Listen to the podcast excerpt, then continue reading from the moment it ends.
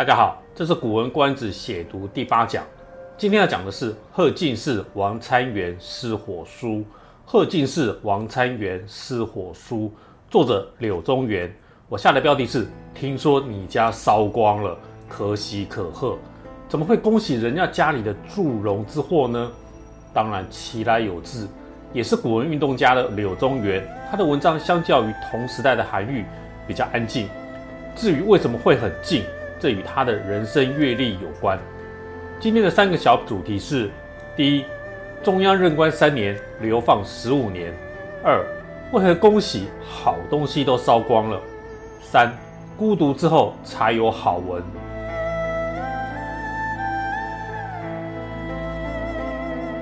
中央任官三年，流放十五年。柳宗元是唐宋八大家中唯二属于唐代的其中一位。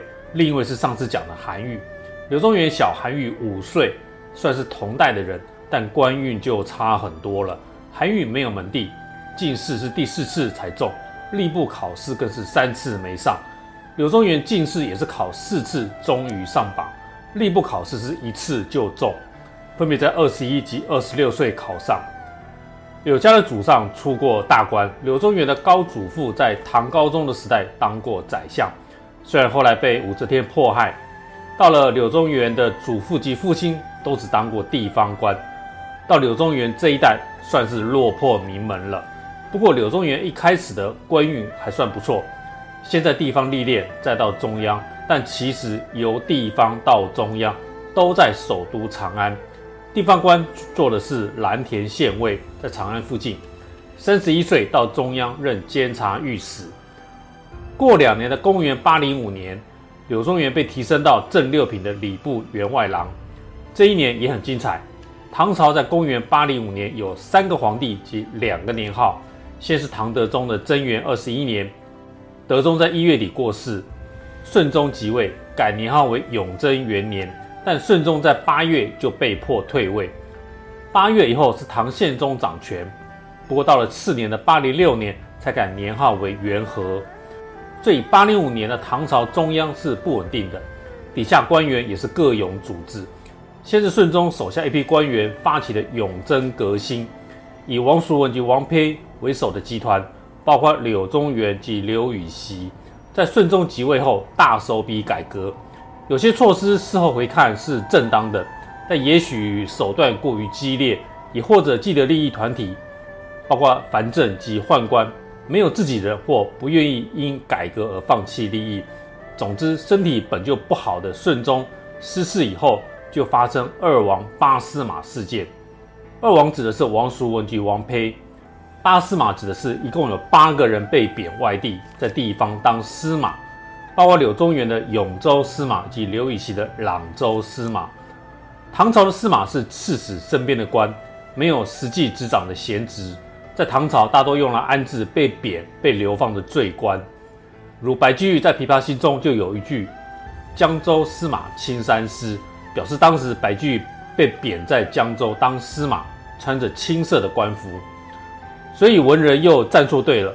柳宗元三十三岁被贬外地，直到四十七岁，十五年的时间分别在永州及柳州，死在柳州刺史任上，所以是三年的中央官。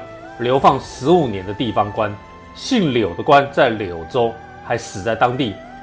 柳宗元自己也曾经作诗这么讲的：“柳州柳刺史，种柳柳江边，谈笑为故事，推移成昔年。”意思是说，我这个姓柳的官，在柳州的柳江边种柳树，一共有四个柳，地方长故又添一件。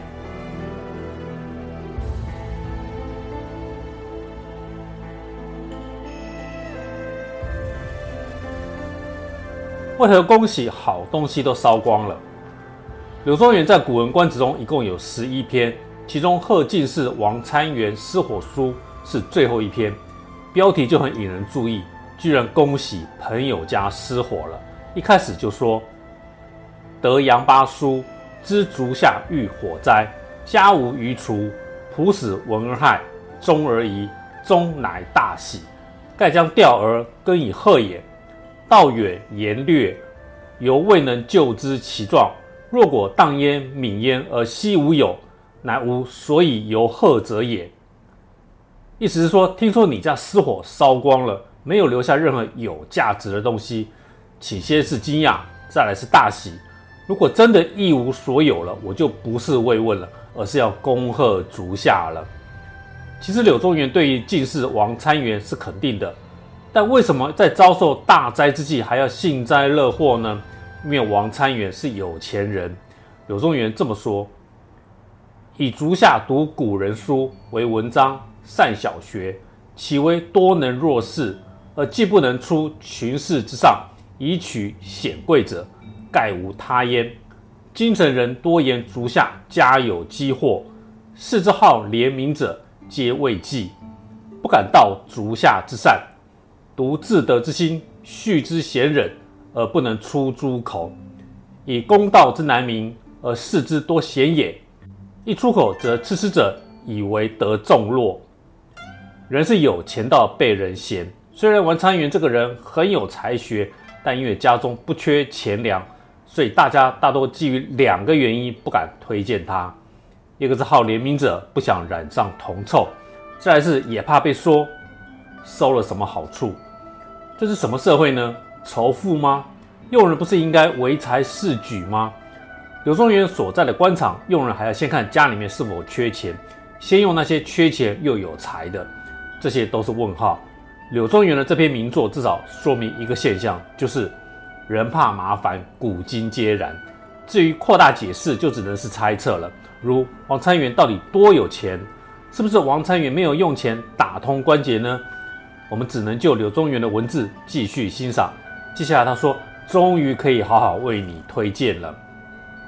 乃今幸为天火之所涤荡，凡众之疑虑，举为灰埃。前其庐，者其源，以示其无有；而足下之才能，乃可以显白而不污，其实出矣。”是祝融回路之相无子也，则普与箕道十年之相知，不若之火一夕之为足下喻也。天火一来，尽为尘灰，房子黑了，墙壁红了，烧个精光，真的是一无所有了。从此，足下的才能终于可以清楚表白，不怕因为人世间的闲言闲语而被掩盖。我与你的数十年相知，在官场上说到口水流干了。还不如这场大火来得简单干脆。如果我是王参元的话，接到这样的信，不知道该哭还是该笑。哭是因为从此破产，家徒四壁；笑是因为只有够熟的朋友才敢这样写信。如果你的信用卡刷爆了，朋友向你恭喜，从此要努力赚钱还债了，你会如何呢？所以够熟、够相知的会是一种回法，没有熟透的，应该会是另外一种回法。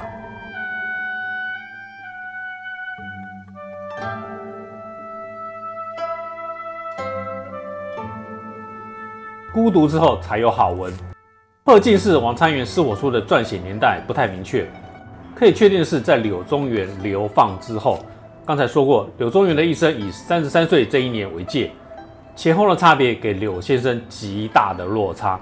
三十三岁以前官运亨通，当时应该就是认定从此一生就是做官了。谁知道顺宗作为唐朝最短命的皇帝，永贞的年号只有一年。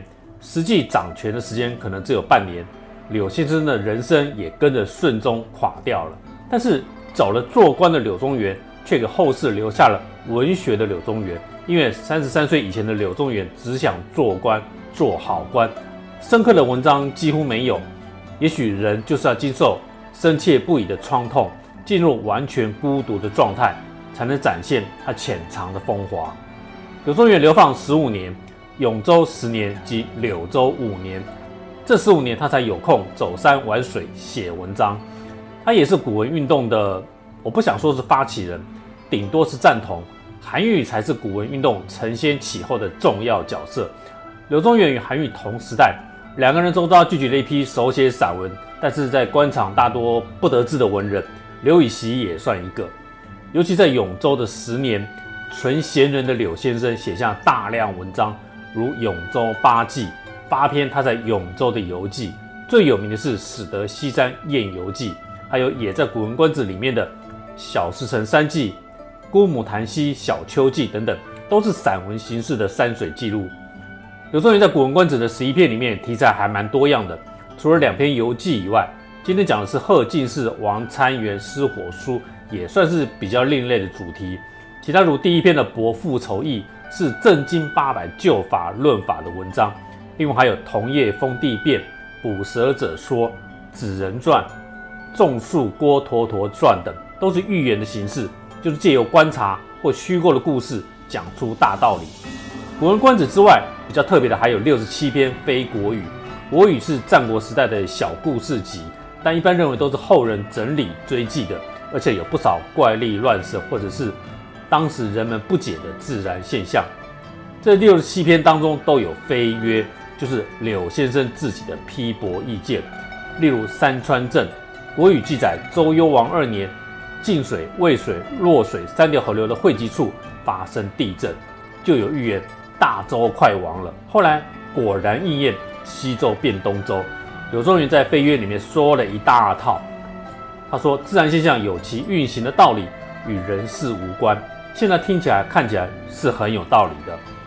不过，如果要进入柳先生的内心的话，应该是看《答韦宗立论师道书》，写于元和八年，在永州的时候。身为后辈的韦宗立这个人，曾经不畏路远，由长安到永州请教柳宗元，等于拜柳先生为师了。作为足够铁杆的粉丝，才有动力大老远只为当面就教。答韦中立论师道书就是两人之间的书信讨论，有讲到韩愈，称赞他有勇气在不再尊师重道的当下做师说这篇文章，也说到文以明道，就是写作的目的。但一般讨论就是在这封信里面看到这两点。我想说的是，柳先生在这封信里面讲的另外两件小事。首先是来到永州九年以后，他已经习惯眼望远方，四下极近，一切都近到不可想象的时候，人的心境是会改变的。他这么说：“仆自辄过以来，亦少自律，居南中九年，真脚气病，见不喜闹，七颗矢嗷嗷者，早暮废无耳，烧无心，则故将仆烦愧，欲不可过矣。平居望外遭齿舌不少。”独欠为人师耳，一直是来到永州九年了，我没有想太多，又有脚气病，已经不喜欢喧闹的生活。如果被来自城市的人与事找到我，我必定会更加病重，无法生活。我在此几近独居的状况，都还会遭到不少的口舌，可能还少一个当老师的罪名。其实看柳先生的一生，当官及流放，他应该真的没想过去当老师。不像就是好为人师的韩愈，柳宗元是怕当老师之后又与现实有了纠葛，怕全身都是嘴，更说不清了，还是天性使然不想当老师呢？可能前者的成分居多。再来，其次是还是因为旧事不敢作为伪中立的老师。他这么说：“吾子行厚而辞深，凡所作皆恢恢然有古人形貌，虽。”仆敢为师，亦何所增加也？假以仆年先无子，闻道著书之日不厚，曾欲往来言所闻，则仆故愿悉承宗所得者。吾子苟自择之，取某事，去某事，则可以。若定是非以教吾子，仆才不足，而又为前所成者，其为不敢也决矣。大意是韦先生，你品行敦厚，文章漂亮，有古人之风。我虽年长于你，也没有什么可教给你的。若我说的对你有用，你可以选择吸收。但是我才能不足，无法协助你判定是非。加上有前所成者所扰，更加不敢妄下论断了。